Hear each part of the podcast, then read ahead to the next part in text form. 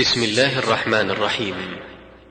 أيها الأحبة يسر تسجيلات التقوى الإسلامية بالرياض أن تقدم لكم هذه المادة والتي هي بعنوان فضل العلم وآدابه. لفضيلة الشيخ عبد العزيز بن عبد الله بن باز. بسم الله الرحمن الرحيم. الحمد لله وصلى الله وسلم على رسول الله وعلى آله وأصحابه ومن اهتدى بهداه أما بعد فإن الله عز وجل إنما خلق الخلق ليعبد وحده لا شريك له وأرسل الرسل عليهم الصلاة والسلام لهذا الأمر العظيم ليدعوا الناس إلى عبادة الله وليعلموهم شريعة الله. وأنزل الكتب التي اعظمها وأفضلها القرآن لهذا الأمر العظيم للتعليم والبيان والإيضاح والتفقيه في الدين حتى يتعلم المكلفون دينهم وحتى يعرفوا ما اوجب الله عليهم وحتى ينتهوا عما حرم الله عليهم. قال تعالى وما خلقت الجن والإنس إلا ليعبدون وقال تعالى يا أيها الناس اعبدوا ربكم الذي خلقكم والذين من قبلكم لعلكم تتقون وقال سبحانه ولقد بعثنا في كل أمة رسولا أن يعبدوا الله أن يعبدوا الله واجتنبوا الطاغوت. قال سبحانه وما أرسلنا من قبلك من رسول إلا نوحي إليه أنه لا إله إلا أنا فاعبدون. قال تعالى كتاب أحكمت آياته ثم فصلت من لدن حكيم خبير ألا تعبدوا إلا الله. قال جل وعلا كتاب أنزلناه إليك مباركا ليدبروا آياته وليتذكر أولو الألباب. قال تعالى اتبعوا ما أنزل من ربكم ولا تتبعوا من دونه أولياء قليلا ما تذكرون. قال جل وعلا كتاب أنزلناه إليك لتخرج الناس من الظلمات إلى النور بإذن ربهم إلى صراط العزيز الحميد. وقال تعالى وهذا كتاب أنزلناه مبارك فاتبعوه واتقوا لعلكم ترحمون. فالله أنزل الكتب وأرسل الرسل لهذا الأمر ليعبد وحده لا شريك له ليؤدى حقه ليبتعد عما نهى عنه فعلى جميع المكلفين أن يتعلموا دينهم وأن يتفقهوا في دينه كل واحد من الرجال والنساء عليه يتفقه في دينه عليه يتعلم ما لا يسعه جهله هذا واجب لأنك مخلوق لعبادة الله ولا طريق إلى معرفة هذه العبادة ولا سبيل إليها إلا بالله ثم بالتعلم والتفقه في الدين. فالواجب على المكلفين جميعا أن يتفقهوا بالدين وأن يتعلموا ما لا يسعهم جهله كيف يصلون؟ كيف يصومون؟ كيف يزكون؟ كيف يحجون؟ كيف يأمرون بالمعروف وينهون عن المنكر؟ كيف يعلمون أولادهم؟ كيف يتعاونون مع أهليهم؟ كيف يدعون ما حرم الله عليهم؟ يتعلمون. يقول النبي الكريم عليه الصلاة والسلام من يريد الله به خيرا يفقهه في الدين. من يريد الله به خيرا يفقهه في الدين. معنى ذلك أن الذي لا يتعلم ولا يتفقه ما أراد الله به خيرا ولا حول ولا قوة إلا الذي يرضى بالجهالة والإعراض ولا يتفقه ما أراد الله به خيرا. هذه علامة الهلاك. فالواجب التعلم والتفقه في الدين والتبصر. ويقول صلى الله عليه وسلم من سلك طريقا يلتمس فيه علما سهل الله له به طريق الجنة. وما اجتمع قوم في بيت من بيوت الله يتلون كتاب الله ويتدارسونه بينهم إلا نزلت عليهم السكينة وغشيتهم الرحمة وحفتهم الملائكة وذكرهم الله في بعيد فضل عظيم. الجماعة يدرسون القرآن يتذكرون فيه حتى يعلموا ما أوجب الله وما حرم الله.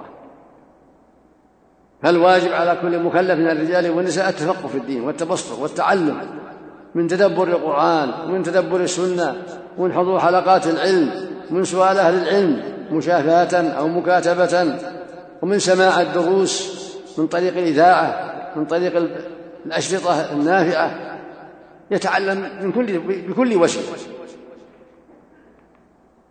ومن إذاعة القرآن فيها خير كثير إذاعة القرآن أيضا فيها علم كثير علوم تذاع فيها محاضرات ونصائح ودروس من من طريق إذاعة القرآن. وفيها نور على الدرب من طريق إذاعة القرآن فيه أيضا أسئلة من العالم من الداخل والخارج يجيب عنها جماعة من العلم.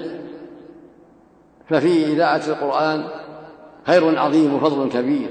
فنصيحتي لكل مكلف لكل مسلم أن يستفيد من إذاعة القرآن وأن يتعلم منها ما يجب عليه وما يحرم عليه. فالأمر عظيم والواجب كبير. أنت مخلوق لعبادة الله مأمور بعبادة الله فرض عليك. ولا سبيل لك إلى ذلك إلا بالله ثم بالعلم بالتفقه في الدين بالتعلم حتى تعرف واجباتك يعني حتى تعلم ما أوجب الله عليك فتعمل به وحتى تعرف ما حرم الله عليك فتجتنبه. وأعظم الواجبات وأهمها توحيد الله والإخلاص وأن تعبده وحده وأن تعتق أنه سبحانه هو المستحق للعبادة هذا معنى لا إله إلا الله معناها لا معبود حق إلا الله. فعليك أن تعرف هذا المعنى وأن تعتقده وأن تعلم يقينا أن مستحق العبادة هو الله وحده. كما قال تعالى ذلك بأن الله هو الحق وأن ما يدعون من دونه هو الباطل. قال تعالى وإلهكم إله واحد لا إله إلا هو الرحمن الرحيم. قال جل وعلا إنما إلهكم الله الذي لا إله إلا هو وسع كل شيء علما. قال تعالى فاعلم أنه لا إله إلا الله واستغفر لذنبك قال تعالى شهد الله أنه لا إله إلا هو والملائكة وأولو العلم قائما بقسط لا إله إلا هو العزيز الحكيم. فعليك أن تعلم هذه الكلمة تعرف معناها وأن معناها لا معبود حق إلا الله. فهي تنفي الإلهية عن غير الله وتثبت العبادة لله وحده. فما عبده الناس من دون الله من أصنام أو أشجار أو أحجار أو أنبياء أو ملائكة أو جنا أو غير ذلك ما عبدوا كله باطل. كل ما عبده الناس من دون الله فهو باطل. ذلك بأن الله هو الحق وأن ما يدعون من دونه هو الباطل. وكان المشركون يعبدون مع الله الأصنام التي نحتوها على صور الملائكة أو صور الأنبياء أو العلماء ويعبدون الأوثان من الأشجار والأحجار والأصنام والنجوم وغير ذلك. ويعبدون الأموات من الصالحين وغيرهم فبعث الله الرسل تنهى عن هذا بعث الله الرسل جميعا ينهون عن هذا الشرك ولقد بعثنا في كل أمة رسولا أن يعبدوا الله واجتنبوا الطاغوت. وختمهم بأفضلهم وإمامهم نبينا محمد صلى الله عليه وسلم بعثه الله يدعو الناس إلى توحيد الله وينذرهم الشرك بالله ويأمرهم بطاعة الله وينهاهم عن معاصي الله ويقص عليهم أخبار الماضين أنزل الله عليه القرآن فيه القصص أخبار من مضى من الرسل والأمم. وأن الله نصر أولياءه وأهل طاعته وأهلك من خالف أمره. ويقول النبي عليه الصلاة والسلام مثل ما بعثني الله من الهدى والعلم كمثل غيث. أصاب أرضا فكانت منها طائفة طيبة قبلت الماء فأنبتت الكلاء والعشب الكثير. وكانت منها أجادل أمسكت الماء فنفع الله به الناس فشربوا وسقوا وزرعوا. وأصاب طائفة أخرى إنما هي قيعان لا تمسك ماء ولا تنبت كلاء فذلك مثل من فقه في دين الله ونفعه ما بعثني الله بفعالم وعلم ومثل من لم يرفع بذلك رأسا ولم يقبل هدى الله الذي أرسلت به. فالمتفقه في الدين والمعلم والمتعلم والمعلم مثل الأرض الطيبة التي أمسكت الماء فنفع الله به الناس فشربوا وسقوا وأرض أخرى أنبتت الكلى والعشب الكثير. هذه أمثال الذين تفقهوا في الدين وعلموا الناس ونفعوا الناس. وهم العلماء ودعاة الهدى. منهم من هو كالأرض الطيبة التي أنبتت الماء وأنبتت الكلى والعشب الكثير لأنهم تعلموا وعلموا الناس وفقهوا الناس. وطائفة من العلماء كالأرض التي أمسكت الماء. نقلوا العلم وبلغوه الناس وجاء الله بالطائفة الثانية من العلماء حتى فقهوا الناس حتى بصروهم حتى علموهم. حتى بينوا لهم معاني القرآن والسنة. وطائفة ثالثة وهم الأكثرون مثل القيعان لا تمسك ماء ولا تنبت لم ينتفعوا. لم يستفيدوا مما جاءت بالرسل ولم يستفيدوا مما جاء به كلام الله وكلام رسوله صلى الله عليه وسلم. بل هم معرضون غافلون. ليس عندهم علم ولا هدى. فهم كالقعاد التي لا تمسك ماء ولا تنبت بلا قال الله فيهم وما أكثر الناس ولو حرصت بمؤمنين وقال فيهم سبحانه ولقد صدق عليهم إبليس ظنه فاتبعوه إلا فريقا من المؤمنين. وقال تعالى وإن تطع أكثر من في الأرض يضلوك عن سبيل الله. هذه حال الأكثرين. أعرضوا عن الهدى فالواجب عليك يا عبد الله والواجب عليك يا أمة الله التفقه في الدين وأن تعلم هذه العبادة التي أنت مخلوق لها وما خلقت الجن والإنس إلا ليعبدون. لا بد من تعلم هذه العبادة والتفقه فيها. وأنها توحيد الله وطاعته وطاعة أوامره وتكون نواهيه هذه العبادة التي أنت مخلوق لها وهي التقوى وهي البر والهدى وهي الإيمان وهي الإيمان والإسلام. إن الدين عند الله الإسلام. يا أيها الذين آمنوا آمنوا بالله ورسوله ويقول النبي صلى الله عليه وسلم الإيمان أن تؤمن بالله وملائكته وكتبه ورسله واليوم الآخر وتؤمن بالقدر خيره وشره. كله من العبادة. ويقول صلى الله عليه وسلم الإيمان بضع وسبعون شعبة فأفضلها قول لا إله إلا الله وأدناها إماطة الأذى عن الطريق والحياء شعبة من الإيمان هذا الإيمان هو الهدى هو العبادة التي أنت مخلوق لها هو توحيد الله وطاعته والبر والتقوى. فالواجب على جميع المكلفين العناية بالقرآن والسنة والتفقه في ذلك والتعلم حتى يعرف كل واحد العبادة التي خلق لها. وحتى يعلم ما, يعلم ما أوجب الله عليه وما حرم الله عليه وحتى يعرف الشرك الذي هو أعظم الذنوب يعرفه يعرف أنواعه حتى يجتنبه على بصيرة وحتى يعرف المعاصي حتى يجتنبها على بصيرة. هذا هو الواجب على الجميع. ويقول النبي صلى الله عليه وسلم من دل على خير فله مثل أجر فاعله من دعا إلى هدى كان له من أجر مثل أجور من تبعه لا ينقص من أجورهم شيئا.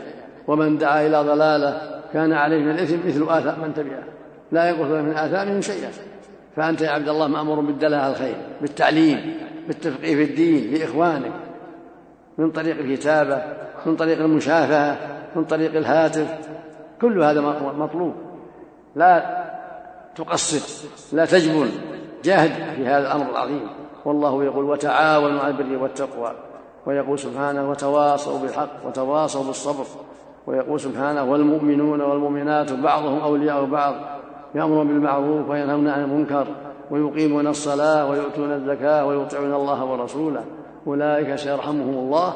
إن الله عزيز فالواجب على المؤمنين وعلى المكلفين جميعا التعاون على البر والتقوى والتناصر والتواصي بالحق والتواصي بالصبر حتى يتفقه الجميع في دين الله حتى يتبصروا حتى يعلموا ما أوجب الله عليهم وحتى يعلموا ما حرم الله عليهم. وحتى يعبدوا الله على بصير على بينة. والمؤمن أيضا يقوم مع يقوم على أهله ويعلمهم من أولاده وزوجاته ووالديه وغيرها وغيرهم من من قرابته ومن أهل بيته ومن خدامه وعماله ونحو ذلك يعلمهم يبصرهم يدلهم على الخير ويرشدهم إليه ويحذرهم من الشر. كما قال تعالى يا أيها الذين آمنوا قوا أنفسكم وأهليكم نارا وقودها الناس والحجارة. قال تعالى وأمر أهلك بالصلاة واصطبر عليها. قال تعالى والعصر إن الإنسان لفي خسر إلا الذين آمنوا وعملوا الصالحات وتواصوا بالحق وتواصوا بالصبر. وقال صلى الله عليه وسلم من دل على خير فله مثل أجر فاعل. فأنت تدعو على الخير ترشد تعلم. ويروى عنه عليه الصلاة والسلام أنه قال إن الله وملائكته يصلون على معلم الناس الخير. فالواجب على الجميع التعاون في هذا الأمر العظيم. التعاون البر والتقوى التواصي بالحق التفقه في الدين. كل إنسان يبذل وسعه مع أهل بيته مع زملائه مع جلسائه في التعليم والتوصيل والدعوة إلى الله والأمر بالمعروف والنهي عن المنكر والتناصح.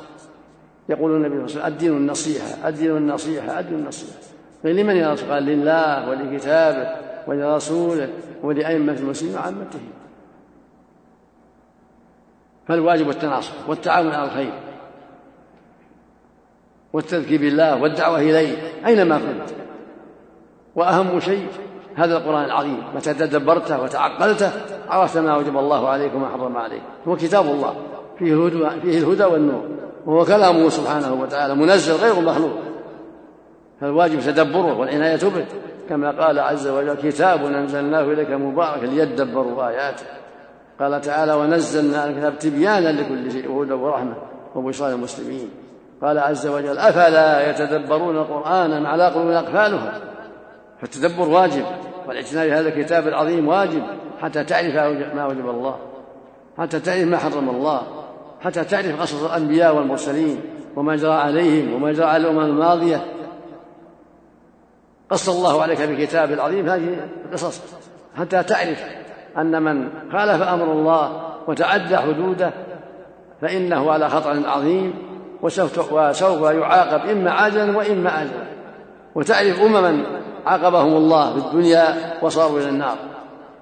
قوم نوح قوم هود قوم صالح قوم شعيب قوم لوط قوم موسى فرعون واصحابه عجلت لهم العقوبات عجلت مع مع العقوبة في النار يوم القيامة لما عصوا الرسل وخالفوا الرسل. قوم هود أهلكوا بالريح العاقيه وقوم نوح بالغرق وقوم ثمود بالصيحة قوم صالح بالصيحة وقوم شعيب بالصيحة والرجفة وقوم لوط بخسف الله بهم مدائنهم وأتبعهم حجارة من سجين. وفرعون واصحابه اهلكهم الله بالغرق في البحر. فالواجب على المكلف أن يحذر نقمه الله وأن يحذر عقوبة الله وأن يسارع إلى ما أوجب الله وأن يبتعد عما حرم الله. وأن يتدبر القرآن إن هذا القرآن يهدي التي القرآن فيه الهدى كتاب الله فيه الهدى والنور. فالواجب العناية بالقرآن وتدبره والاستفادة منه. تقرا نظرا أو حفظا. المصحف أو يعني حفظك تدبر وتعقل. تقرأ وأنت تتدبر وتعقل. حتى تعرف أحكام الله وحتى تعرف مراد الله. إن هذا القرآن يهدي للتي هي قل هو للذين آمنوا هدى وشفاء. وهذا مع التدبر والتعقل والنظر بما دلت عليه الآيات. والنظر في الأحاديث الصحيحة رسول الله صلى الله عليه وسلم حتى يستفيد المؤمن من الآيات والأحاديث وحتى يكون على بينة وعلى بصيرة. ومع هذا يسأل أهل العلم ويتفقه على أهل العلم لأن الله يقول فاسألوا أهل الذكر إن كنتم لا تعلمون. حتى فسؤال أهل العلم والتفقه في الدين هو سبيل النجاة. تدبروا القرآن وتدبر ما تيسر من السنة واسأل أهل العلم عما أشكل عليه. وعلى أهل العلم أن يبين على علماء المسلمين أن يبينوا ويفقهوا الناس. هذا واجبهم أن يعلموا الناس ويرشدوهم. حتى تقوم الحجة وتنقطع المعذرة ومن كتب فهو على خطر عظيم. من كتب العلم فهو على خطر عظيم. قال الله جل وعلا إن الذين يكتبون ما أنزلنا من البينات والهدى من بعد ما بيناه للناس في الكتاب أولئك يلعنهم الله ويلعنهم اللاعنون إلا الذين تابوا وأصلحوا وبينوا فأولئك أتوب عليهم وأنا التواب الرحيم. فعلى العلماء أن يبينوا وعلى العامة أن يسألوا ويتبصروا هذا هو الواجب على الجميع. نسأل الله أن يوفقنا وإياكم للعلم النافع والعمل الصالح وأن يمنحنا وإياكم الفقه في دينه وأن يعيذنا وإياكم من شرور أنفسنا ومن سيئات أعمالنا. إنه سبحانه جواد كريم وصلى الله وسلم وبارك على عبده ورسوله نبينا محمد وعلى آله وأصحابه وأتباعه بإحسان. أحسن الله إليكم فضيلة الشيخ وجعل ما قلتم في ميزان حسناتكم أيها الإخوة الحضور الأسئلة كثيرة جدا وبحكم وجود كثير من الشباب من الدول المجاورة لحضور هذه الدورة المباركة من دول الخليج خاصة فسنحاول عذرا طرح الأسئلة الخاصة بهم في المقدمة وإذا بقي وقت فسنعرض أسئلة الإخوة من هذه البلاد. هذا سائل يقول هو من سلطنة عمان يقول سماحة الشيخ الوالد عبد العزيز بن عبد الله بن باز حفظه الله تعالى. وقع حادث لعمي قبل شهرين وكان بصحبته رجل وابن وابنه وابن عمي. وبينما كانوا في الطريق في آخر الليل فضل عمي المبيت في الطريق ولكن صاحبه أصر عليه المواصلة مع علمهم أن الطريق به منحدرات شديدة وضباب كثيف لا يستطيعون الرؤية. وفجأة في الطريق بعدما استجاب عمي للرجل لم يستطع عمي السيطرة على السيارة وارتطمت بالجبل متفاديا المنحدر الشديد وعندما وقفت السيارة لم يجد عمي صاحبه ولا ابنه. وعندما بحث عنهم وجد الرجل خارج السيارة وقد فارق الحياة والابن به بعض الكسور. فالاحتمال الكبير أنه فتح الباب آه، وقفز من السيارة وخصوصا بعدما وجد الباب مفتوحا. فماذا يكون فماذا على عمي بعدما دفعت شركة التأمين الدية لأهل الرجل وهل يختلف الحكم إذا كانت السيارة ألقت بالرجل خارجها أم لا؟ هذه مسألة عند المحكمة. هذه مسألة حكومة المحكمة تنظر فيها ونسأل الله يوفق المحكمة لكل خير. نعم. وهذا يقول فضيلة الشيخ سؤالنا هو لليمن وأهل اليمن فضائل كثيرة ولهم سبق في طلب العلم والاقتداء بالرسول صلى الله عليه وسلم. فنود من فضيلتكم كلمة تحث وتذكر فيه شباب أهل اليمن خصوصا على طلب العلم وجزاكم الله خيرا. الواجب على جميع الشباب التفقه في الدين والتعلم وعلى الكهول والشيبان أيضا طلب العلم والتفقه في الدين واجب على الجميع على الشيخ والشاب والكهل على الجميع وعلى الرجال والنساء حتى يعلموا ما وجب الله وينتهوا عما حرم الله وحتى يستطيعوا أن يؤدوا ما وجب الله عليهم. مخلوق لعبادة الله. فلا بد أن يتعلموا ويتفقهوا حتى يؤدوا ما وجب الله وينتهوا عما حرم الله. والإيمان واليمن بخصوصية عليهم واجب أيضا. يقول النبي صلى الله عليه وسلم الإيمان يمان والحكمة يمانية. فالواجب على أهل اليمن أن يتفقهوا وأن يتعلموا حتى يعرفوا ما أوجب الله وما حرم الله. ويلتمس الإنسان حلق العلم يعني لا بد من التماس حلق, حلق العلم والتماس العلماء المعروفين بالعقيدة الطيبة. والعلم والفضل حتى يتعلم عليه. لا بد من الصبر وطلب العلم والتفقه في الدين. يقول الله يقول النبي صلى الله عليه وسلم من يريد الله به خيرا يفقهه في الدين. والله يقول فاسألوا أهل الذكر إن كنتم لا تعلمون. ويقول والعصر إن الإنسان لفي خسر إلا الذين آمنوا وعملوا الصالحات وتواصوا بالحق وتواصوا بالصبر. الواجب التعلم والتفقه في الدين على أهل اليمن وعلى غيرهم وعلى أهل النجد وعلى غيرهم وعلى أهل الحجاز وعلى غيرهم. وعلى أهل الشام وعلى غيرهم وعلى أهل مصر وعلى غيرهم وعلى جميع أهل الأرض. الواجب على جميع أهل الأرض من الجن والإنس يتعلم ويتفقه في الدين. وذلك من طريق القرآن الكريم ومن طريق السنة الصحيحة أحاديث النبي صلى الله عليه وسلم. العلم من هذا الطريق. العلم من طريق الكتاب والسنة. هذا هو العلم. فعليهم أن يتعلموا من القرآن ويتدبروه ويتعقلوه ويتواصوا به ويتذاكروا فيه مع ما صح من السنة عن رسول الله صلى الله عليه وسلم في الصحيحين في البخاري ومسلم في السنن الأربعة أبي داود أبي داود والترمذي والنسائي وابن ماجه في مسند أحمد رحمه الله موطأ مالك رحمه الله كتب الشافعي رحمه الله كتب أبي حنيفة رحمه الله كتب الأئمة الآخرين عليها يتعلم يتفقه. وهي مجموعة بحمد الله. هذه مجموعة موجودة مجموعة. الأحاديث الصحيحة المبينة فالمؤمن يتعلم ويتفقه ويسأل أهل العلم. ومن أخصر ما كتب في السنة بلوغ المرام للحافظ الحجر كتاب جيد. وكتاب عمدة الحديث كتاب جيد. لعبد الغني بن سليم المقدسي. والمنتقى للشيخ مجد الدين بن تيمية. هذه كتب الحديث تعين طالب العلم مع تدبر القرآن. الأصل القرآن هذا هو الأصل الأصيل القرآن العظيم. ثم السنة. فيتعلم ويتبصر ويسأل العلم ويقصد العلم يتتلمذ عليهم ويسألهم ويحضر حلقاتهم حتى يستفيد. هنا في المملكة وفي اليمن وفي الشام وفي كل مكان. لكن يسأل عن أهل السنة عن علماء السنة. لا من هب ودب لكن يسأل عن علماء السنة أهل التوحيد أهل الإيمان أهل العقيدة الطيبة حتى يدرس عليهم حتى يتعلم عليهم. وفي اليمن معلمون بحمد الله من الخير معروفون بالعقيدة الطيبة يقصدهم ويتعلم عليهم مثل الشيخ عبد المجيد الزنداني مثل الشيخ مقبول الوادعي وابن هادي الوادعي وجماعة آخرين من أهل العلم هناك يتعلم عليهم من درسوا في جامعة الإمام محمد بن سعود وممن درسوا في جامعة الإسلام في المدينة وممن درسوا في جامعة أم القرى. هناك جماعة من أهل العلم من الدعاة إلى الله في اليمن لابد إذا سأل عنهم وجدهم يتعلم ويتبصر حتى يكون على بينة وحتى ينفع أهله وينفع أولاده وجيرانه يعلمهم ويوصيهم بالخير.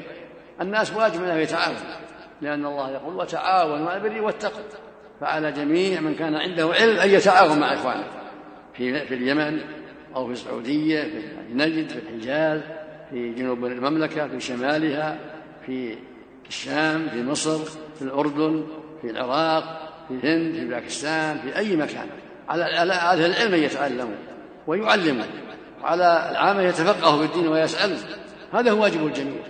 كلهم خلقوا ليعبدوا الله. ولا سبيل إلى هذه العبادة إلا بالله. ثم بالتفقه في الدين والتعلم والتبصر. نسأل الله الجميع الهداية. هذا يقول سماحة الشيخ آه، نحن طلبة العلم من التشاديين نسافر إلى تشاد لإقامة دورات تعليمية في عدة مناطق في البلاد. والسؤال أثناء ذلك يكون بعض أئمة المساجد من الصوفية. هل نصلي خلفهم ثم نعيد الصلاة أم لا نصلي معهم وعلما بأننا إذا لم نصلي خلفهم في بعض المناطق قد نمنع من إقامة الدورات التعليمية عندهم وجزاكم الله عنا وعن الأمة الإسلامية خير الجزاء. الصوفية قسمان. صوفية مسرفون. يعبدون الأولياء ويدعونهم من دون الله هؤلاء لا يصلى خلفهم. وقسم ثاني عندهم بعض البدع وبعض المعاصي هؤلاء يصلى خلفهم. يصلى خلفهم وينصحون ويوجهون إلى الخير بالطرق الطيبة. بالرفق والحكمة بالكلام الطيب حتى يستفيد الإنسان من توجيههم وحتى يستفيد الناس منه. يرفق بهم ويعلمهم ويرشدهم ويعلم الناس حتى يستفيد الناس منه. أما من عرف بالكفر دعاء الأولياء والاستغاثة بالأموات لا يصلى خلفه هذا كافر نسأل الله العافية. وهذا يقول قال رسول الله صلى الله عليه وسلم من فرج عن مسلم كربة فرج الله عنه كربة من كرب يوم القيامة. يقول هذا السائل من الإمارات أريد كلمتين للشيخ حفظه الله تعالى حول هذا الحديث. يقول النبي صلى الله عليه وسلم من فرج عن مسلم كربة من كرب الدنيا نفس الله عنه كربة من كرب يوم القيامة. ومن ستر مسلما ستره الله في الدنيا والآخرة. ومن يسر على معسر يسر الله عليه في الدنيا والآخرة. والله بعون العبد ما كان بعون أخيه حديث صحيح رواه مسلم الصحيح وهذا من القربات العظيمة. كون المسلم يفرج عن أخيه الكربة بإعطائه سلفة يقضي دينه بإهداء هدية ينتفع بها بالصدقة عليه بالشفاعة له. كل هذا من أسباب الخير ومن تفريج الكروبات. وصاحبه مأجور سواء أعطى هدية أو صدقة أو قرضا أو شفع له شفاعة كل ذلك فيه خير عظيم. في قضاء دينه في سد حاجته في تسهيل زواجه في دفع ظلامة عنه إلى غير هذا من وجوه الخير. لا بد من التعاون البر والتقوى لأن الله يقول وتعاونوا على البر والتقوى. فإذا فرد كربة أخيه بقرض أو هدية أو صدقة أو شفاعة فهو له فله هذا الأجر العظيم. من فرد كربة مسلم فرج كربة يوم القيامة. فالمؤمن يجتهد في هذا. من فرج عن كربة من كرب الدنيا فرج الله عنه كربة من كرب يوم القيامة. ومن يسر على معسر يسر الله في الدنيا والآخرة. الجزاء من جنس العمل ومن ستر مسلم ستر عورته الدينية وجد أهل المعصية وستر عليه. هذه هذه أعظم عورة عورة الدين. أو فقير ما عنده لباس وأعطاه لباس يستر عورته. مأجور. سواء كانت العورة دينية أو حسية. وأعظمها الدينية. فإذا ستر معصية رآها عليه وأنصحه ووجه الخير وستر عليه هذه عبادة عظيمة قربة عظيمة ومنفعة عظيمة لأخيه. وإذا ستر عورته باللباس إذا كان فقير ما عنده لباس وأعطاه قميص يستر عورته فقد أتى خيرا عظيما. نعم. وهذا يقول فضيلة الشيخ نحن مجموعة طلبة قادمون لحضور الدورة المقامة في هذا المسجد إن شاء الله. فهل لنا القصر في هذه الفترة علما بأننا قادمون من حفر الباطن؟ إذا كنتم ناويين الإقامة أكثر من أربعة أيام فعليكم الإتمام عند أكثر العلم. وإذا كنتم إنما نويتم يومين أو ثلاثة وأربعة فقط وتسافرون فلكم القصر ولكم الإتمام والأفضل أن تتموا مع إخوانكم في المساجد تحضروا العلم تتموا مع إخوانكم في المساجد. وهذا يقول سماحة الشيخ نأمل, نأمل أن تفتونا في هذا الأمر. بارك الله فيكم. إذا لم يستطع الإنسان طلب العلم في بلده فهل يجب عليه الهجرة لبلد يمكن فيها طلب العلم؟ نعم يجب يلزمه أن ينتقل إلى بلد يطلب فيها العلم. إذا يكون في بلده من يتعلم عليه يلزمه الانتقال إذا استطاع. أو إذا ما استطع من طريق الهاتف من طريق المكاتبة من طريق التلفون ومن طريق الكتابة يكتب إذا لم يتيسر له الارتحال. يكتب ويسأل وهذا يقول فضيلة الشيخ ما حكم وضع الأجسام المحنطة للحيوانات مثلا في المنزل؟ لا ما ينبغي لا يجوز هذا. وضع المحنطات لا لأنه وسيلة الشرك والاعتقاد فيها وتعليق الصور. نعم لا يجوز. لا تعليق لا تحنيط الذيب ولا ثعلب ولا غيره. نعم. يوجد مكتبة في مسجد وهذه المكتبة بها بعض الكتب التي تحوي على بعض الصور. والمكتبة موجودة داخل المسجد فهل يجب طمس الصور أو إبقائها مع إغلاق الكتب؟ إذا كان مسقوطة ما تضر. ليضر تعليقها ونصبها على الأبواب أو على الجدران أما في كتاب يطبق أو في شيء مسجور فالأمر سهل. وإذا أزيلت الرؤوس حسن إن شاء الله. إذا طمست الرؤوس حسن إن شاء الله. وهذا يقول آه، سماحة الشيخ نبقى في هذه الدورة في بعض الأحيان في المسجد من بعد العصر إلى بعد العشاء. فهل لي أن أنوي ذلك اعتكافا؟ إذا نوى اعتكاف صار اعتكاف.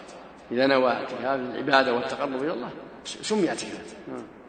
وهذا يقول فضيلة الشيخ ما حكم تأجير المحلات على محل للحلاقة الذي يحلق اللحى؟ وهل يلزم المسلم أن يشترط على مستأجر الدار ألا يضع دشا؟ لا لا يؤجر على من يحلق اللحى. إذا كان يحلق اللحى لا يؤجر عليه. لكن يؤجر الناس الذين لا يحلقون اللحى وإذا أجر عليهم وحلقوا من دون من دون علم له ومن دون رضاه فلا يضره الإثم عليهم. لكن إذا عرف عرف أنهم يحلقون اللحى لا يؤجر عليهم. وإذا وضعوا الدش وهو لم يرضى بذلك الإثم عليهم. من وضع الدش الإثم عليه مو على من من من أجره الدار. مثل لو وضع التلفاز ورأى ما يحرم عليه أو سمع من الإذاعة ما يحرم عليه الإثم عليه مو على صاحب الدار. الذي أجره يقول سماحة الشيخ كثرت في الآونة الأخيرة الدعايات للسفر للخارج في بعض الصحف والمجلات المحلية والخارجية فما توجيه سماحتكم حول ذلك وجزاكم الله خيرا. النصيحة عدم السفر الخارج. النصيحة عدم الجواز. لأن السفر الخارج فيه خطر عظيم من جهة الدخول في دين المشركين والرضا بأفعالهم والتساهل بالمعاصي وحضور المنكرات قد يقع في شر عظيم. والرسول يقول عليه الصلاة والسلام أنا بريء من المسلم يقيم بين المشركين. فالسفر إليهم فيه خطر عظيم إلا للضرورة كالعلاج مع وجود من يسافر معه حتى يتعاون معه الخير أو طالب علم عنده علم وبصيره يدعو إلى الله ويعلم الناس الخير. وهذا يقول سماحة الشيخ ما حكم التسمية بعبد الرسول؟ لا يجوز عبد الرسول ولا عبد النبي ولا عبد الكعبة لا يجوز تعبيد غير الله. أجمع العلماء لا يجوز تعبيد غير الله. فلا يقال عبد الكعبة ولا عبد النبي ولا عبد الرسول ولا عبد آدم ولا عبد محمد كل هذا لا يجوز. تعبيد لله جل وعلا عبد الله عبد الرحمن عبد العزيز عبد القدير عبد السميع يعبد لله وحده سبحانه وتعالى. وهذا يقول سماحة الشيخ كثرت كثر السحر والكهنة في الآونة الأخيرة فكيف يمكن القضاء على هؤلاء وأحسن الله إليك؟ إيش؟ أعد أعد يقول سماحة الشيخ كثر السحر والكهنة أو السحرة والكهنة في الآونة الأخيرة فكيف يمكن القضاء على هؤلاء وأحسن الله إليك؟ يرفع أمرهم إلى الهيئات والمحاكم.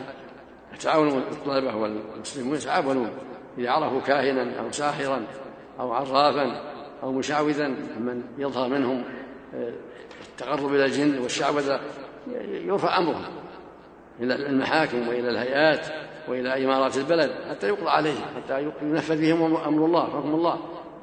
ولا يسكت عنهم ولا يداهنون بل يجب تتبعهم والرفع عنهم لأن مضرتهم عظيمة. فالواجب العناية بالرفع عنهم حتى يقام عليهم أمر الله. يقول سماحة الشيخ كما تعلمون حفظكم الله أنه تحاك ضد المرأة المسلمة المؤامرات, المؤامرات لإفسادها وإبعادها عن دينها فما دورنا حيال ذلك؟ وفقكم الله. الواجب على كل مؤمن أن يعلمها وينصحها ويحذرها من أن تغتر بدعاية المضلين. ينصحها ويعلمها ويدعوها إلى الخير ويحرضها على قراءة القرآن تدبر القرآن وسؤالها العلم عما أشكل عليها ويحذرها من طاعة المضللين من السفهاء من السفهاء من سفهاء الرجال وسفهاء النساء. لا من الإذاعة ولا من غير الإذاعة لابد من النصيحة والتعاون بالبر والتقوى. كما ينصح الرجال ينصح النساء. وهذا يقول سماحة الشيخ ما حكم البيع بالتأجير المنتهي بالتمليك؟ هذا فيه شبهة وأنصح تجنبه. ولم يصل الفتوى من عندنا إلى الآن. لكن أنصح بتجنب بتجنب هذا. يشتري يبيع يشتري يبيع بيع واضح. ما في شبهة. يترك الشيء الذي فيه شبهة. وهذا يقول سماحة الشيخ ما هو الراجح في صلاة المتنفل للمفترض؟ نعم. إيش؟ ما هو الراجح في صلاة المتنفل بالمفترض؟ متنفل به بالمفترض. ها؟ واحد متنفل يا شيخ يصلي بواحد صاحب فريضة. لا حرج. كان معاذ يصلي مع النبي صلى الله عليه وسلم العشاء ثم يصلي بأصحابه فريضته والنبي صلى الله عليه وسلم كان يصلي بعض الطوائف في صلاة الخوف ثم يصلي طائفة ركعتين صلاته الأولى فريضة وصلاته بالطائفة الثانية نافلة له عليه الصلاة والسلام. إذا دعت الحاجة إلى هذا كان إماما وصلى معه لأجل التفقه في الدين أو لأجل الدروس أو لأجل الفائدة ثم ذهب إلى قومه وصلى بهم وصار إماما لهم فلا حرج في ذلك. المقصود لا حرج يكون الإمام متنفلا والمأمومون مفترض هذا هو الصواب لا حرج في ذلك إذا دعت الحاجة إليه. وهذا يقول سماحة الشيخ بعض الشركات في, الآو... في, في هذه الأيام تروج عن تأمين صحي بأن يدفع الشخص مئة ريال كل شهر أو في السنة ويتم العلاج حتى قيمة 250 ألف ريال فهل يصح ذلك؟ نرجو الإيضاح بالتفصيل وجزاكم الله خيرا. التأمين لا يجوز هذا يسمى التأمين التجاري ولا يجوز لأن هذا من القمار. يضع كل شهر كذا وكل سنة كذا قد يحتاج إلى علاج كثير وقد لا يحتاج إلى علاج فيذهب ماله. هذا يسمى التأمين التجاري وهو من الخداع من الميسر لا يجوز. وهذا يقول سائل من سلطنة عمان يقول رجل رحل بأولاده للعمرة ولكنهم أتعبوه. إيش؟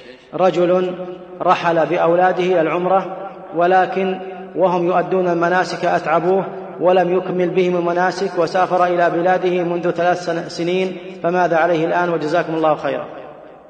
إذا كان قد أحرم عنهم عليه يكمل. إذا كان قد أحرم عنهم عليه يكمل. يعود إلى مكة ويكمل. حتى يؤدي كان حج حج. وإن كان عمرة عمرة. هو اللي أنشب نفسه هو اللي يدخل نفسه في الأمور.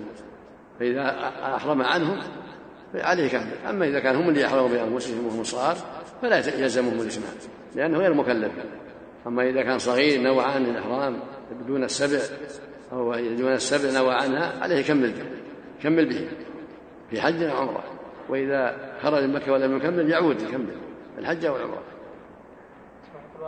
هذا يقول سماحة الشيخ هل العمل شرط في صحة الإيمان على الإطلاق أم هناك تفصيل؟ في تفصيل. لابد أن يعبد الله وحده ولابد أن يؤدي الفرائض ويترك المناهي. فإذا لم يؤدي الفرائض أو لم يؤدي أو ارتكب بعض المناهي هذا فيه تفصيل فإن ترك الصلاة كفر على الصحيح. وأما ترك الزكاة وترك الصيام وترك الحج مع الاستطاعة معصية كبيرة من الكبائر. وهكذا ركوب الزنا أو شرب الخمر من المعاصي والكبائر. لا يكفر بذلك. وأما إذا فعل الشرك كفر. جعل مع الأموات أو استغاث بالأموات أو بالجن. أو سجد لغير الله هذا يكفر كفر أكبر. أو سب الدين أو سب الله أو سب الرسول أو استهزاء بالدين صار كافرا نسأل الله العافية. أما مجرد فعل المعصية أو فعل الخمر أو الربا هذا معصية.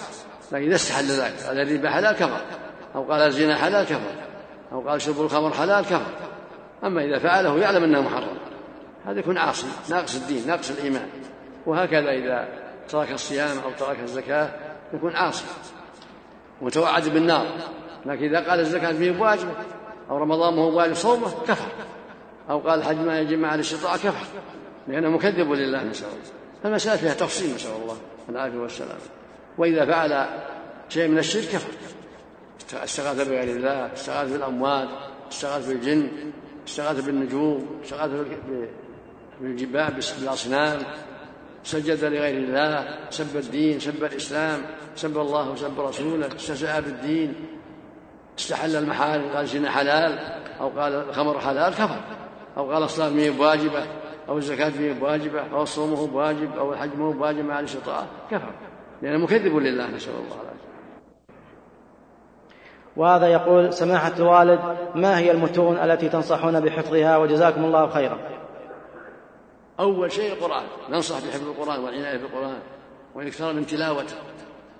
فإن لم يتيسر له حفظه يكثر من تلاوته نظرا لأن كتاب الله فيه الهدى والنور.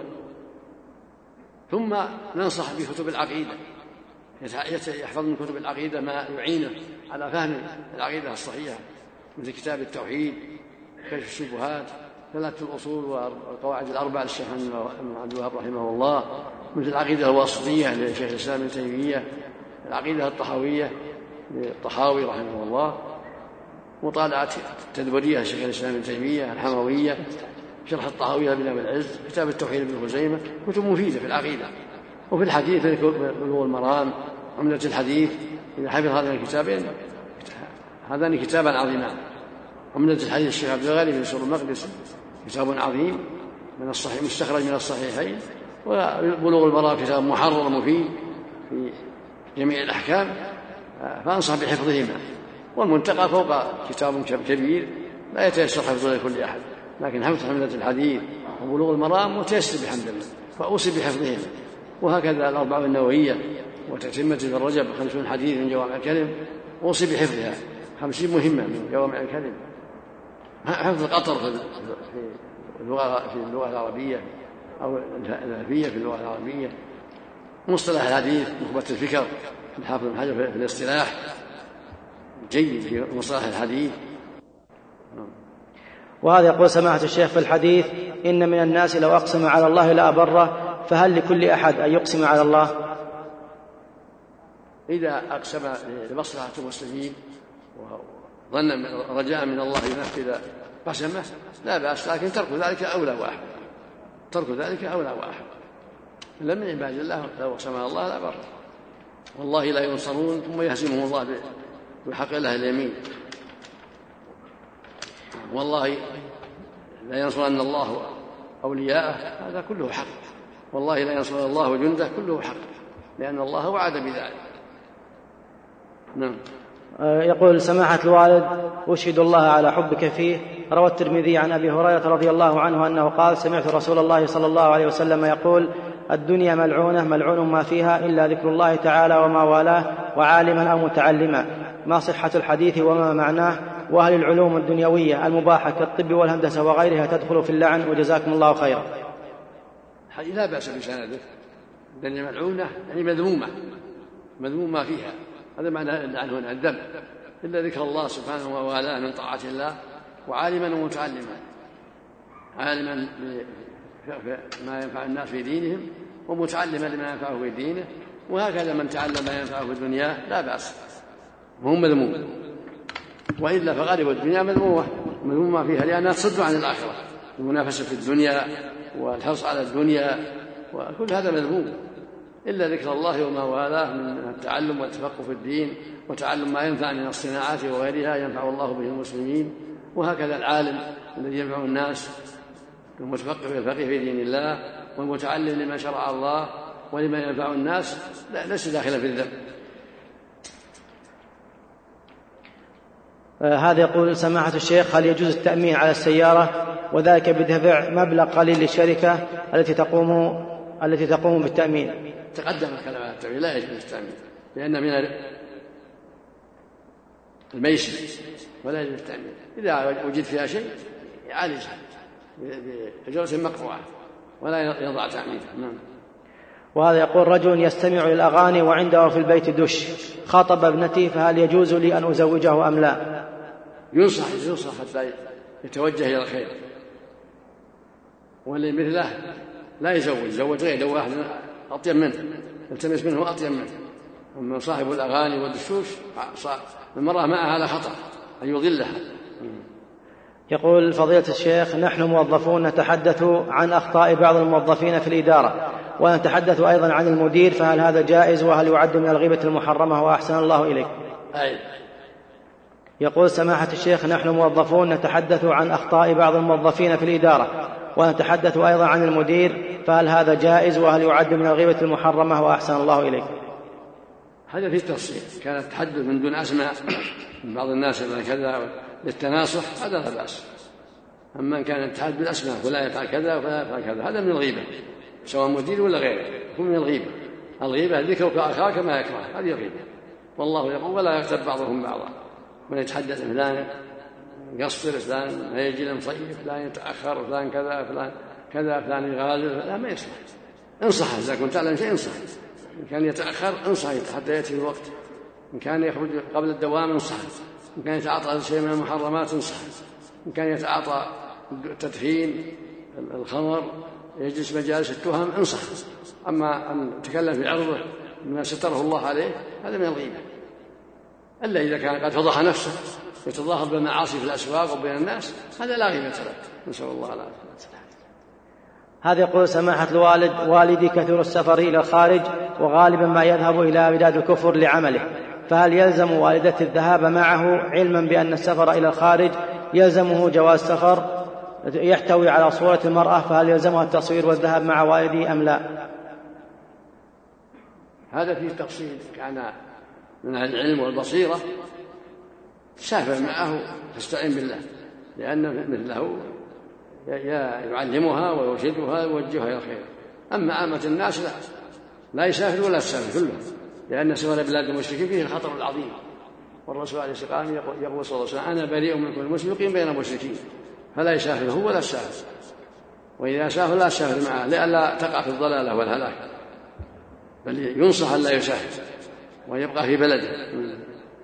وهذا يقول سماحة الوالد أيهما أفضل السفر مع الإخوة التشاديين لأجل الدعوة وتعليم الناس في تشاد العقيدة الصحيحة أم حضور هذه الدورة المقام في هذا المسجد علما بأن سفر الإخوة يكون قبل انتهاء هذه الدورة؟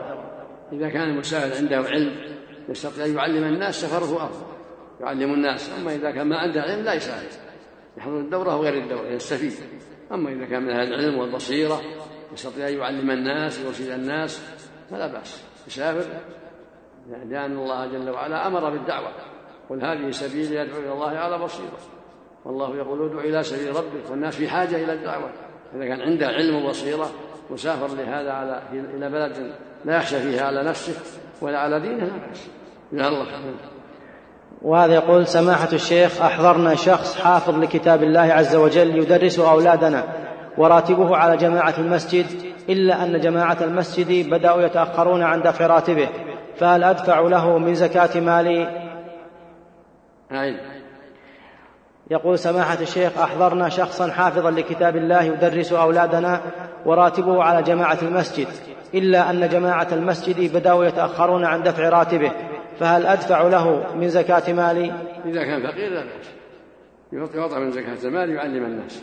إذا كان فقير يجمع بين مصلحتين. وهذا يقول سماحة الوالد هل دعاء ختم القرآن صحيح؟ يروى عن بعض السلف هو عن النبي يروى عن بعض الصحابة فهو دعاء طيب لا بأس به نعم.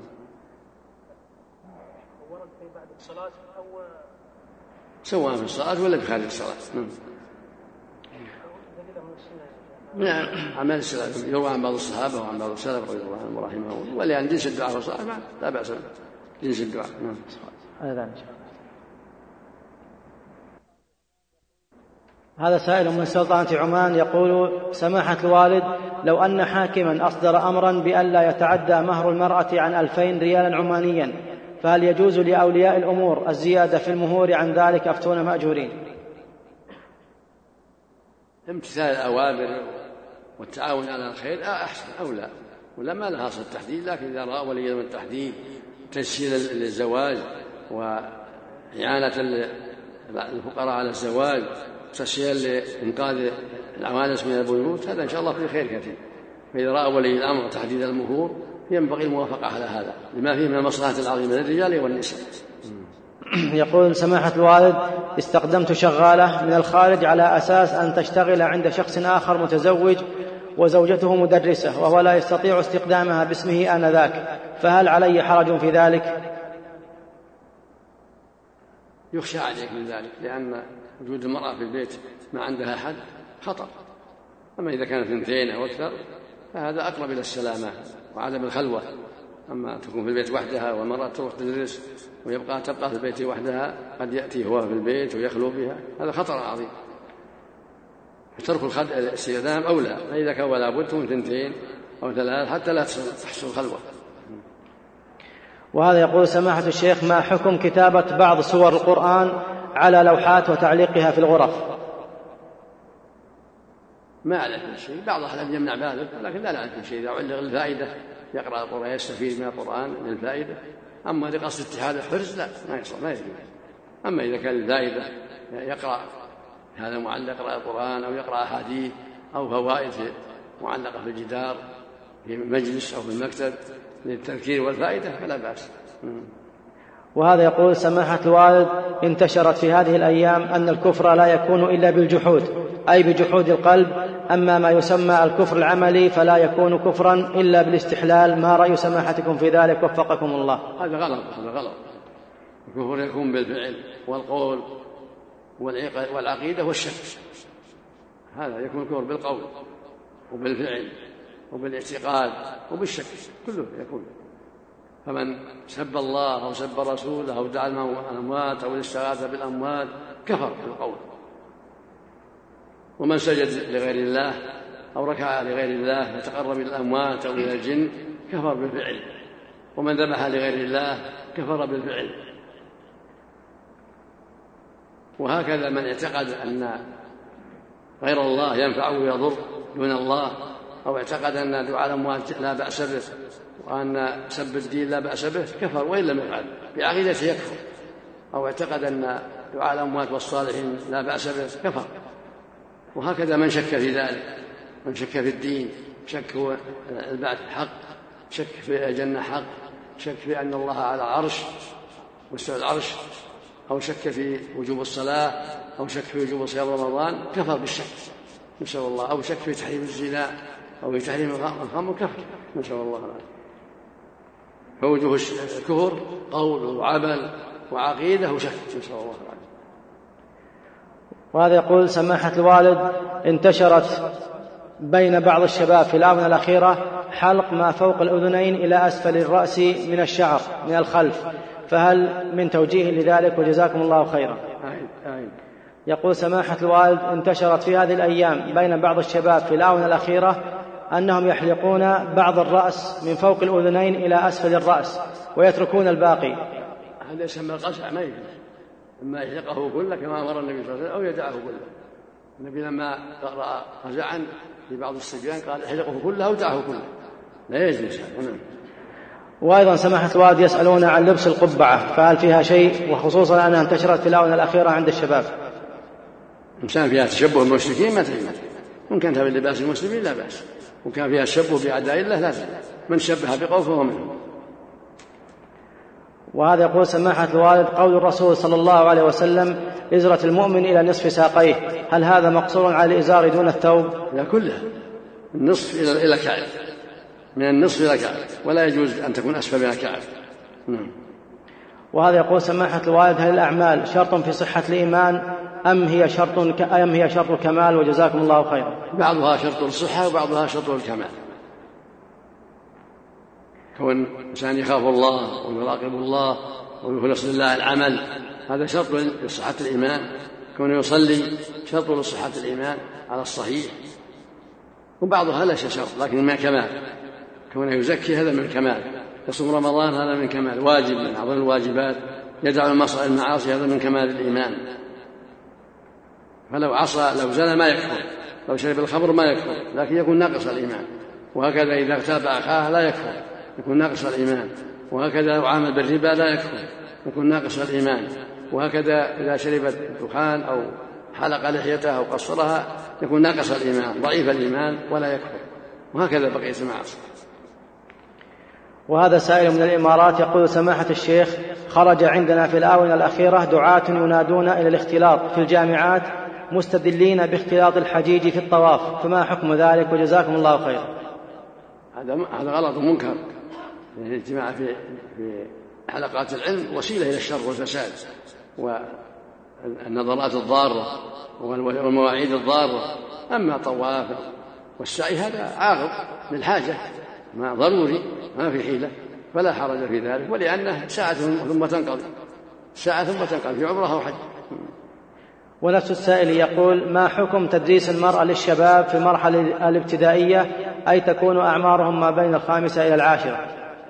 لا تدرس المرأة الشباب الشباب لهم الرجال والنساء للنساء. من من بلوغ السبع سنين وما فوق. لو كان خمس سنين أربع سنين سهل. المقصود لا تكون مدرسة للصبيان أبدا لأنه وسيلة. إذا جعلها الدرس يكون خمس وسيلة إلى الدرس يكون ثمان وعشر من فتح الباب. فالنساء للنساء والرجال للرجال هذا هو الواجب. أحسن الله إليكم. هذا يقول من عمان هل إذا لم يستطع الوفاء بالنذر هل عليه كفارة؟ يبقى في ذمته حتى يستقيم إذا نذر أن يصوم كذا أو يصدق بكذا يبقى في ذمته حتى يستقيم يبقى دين.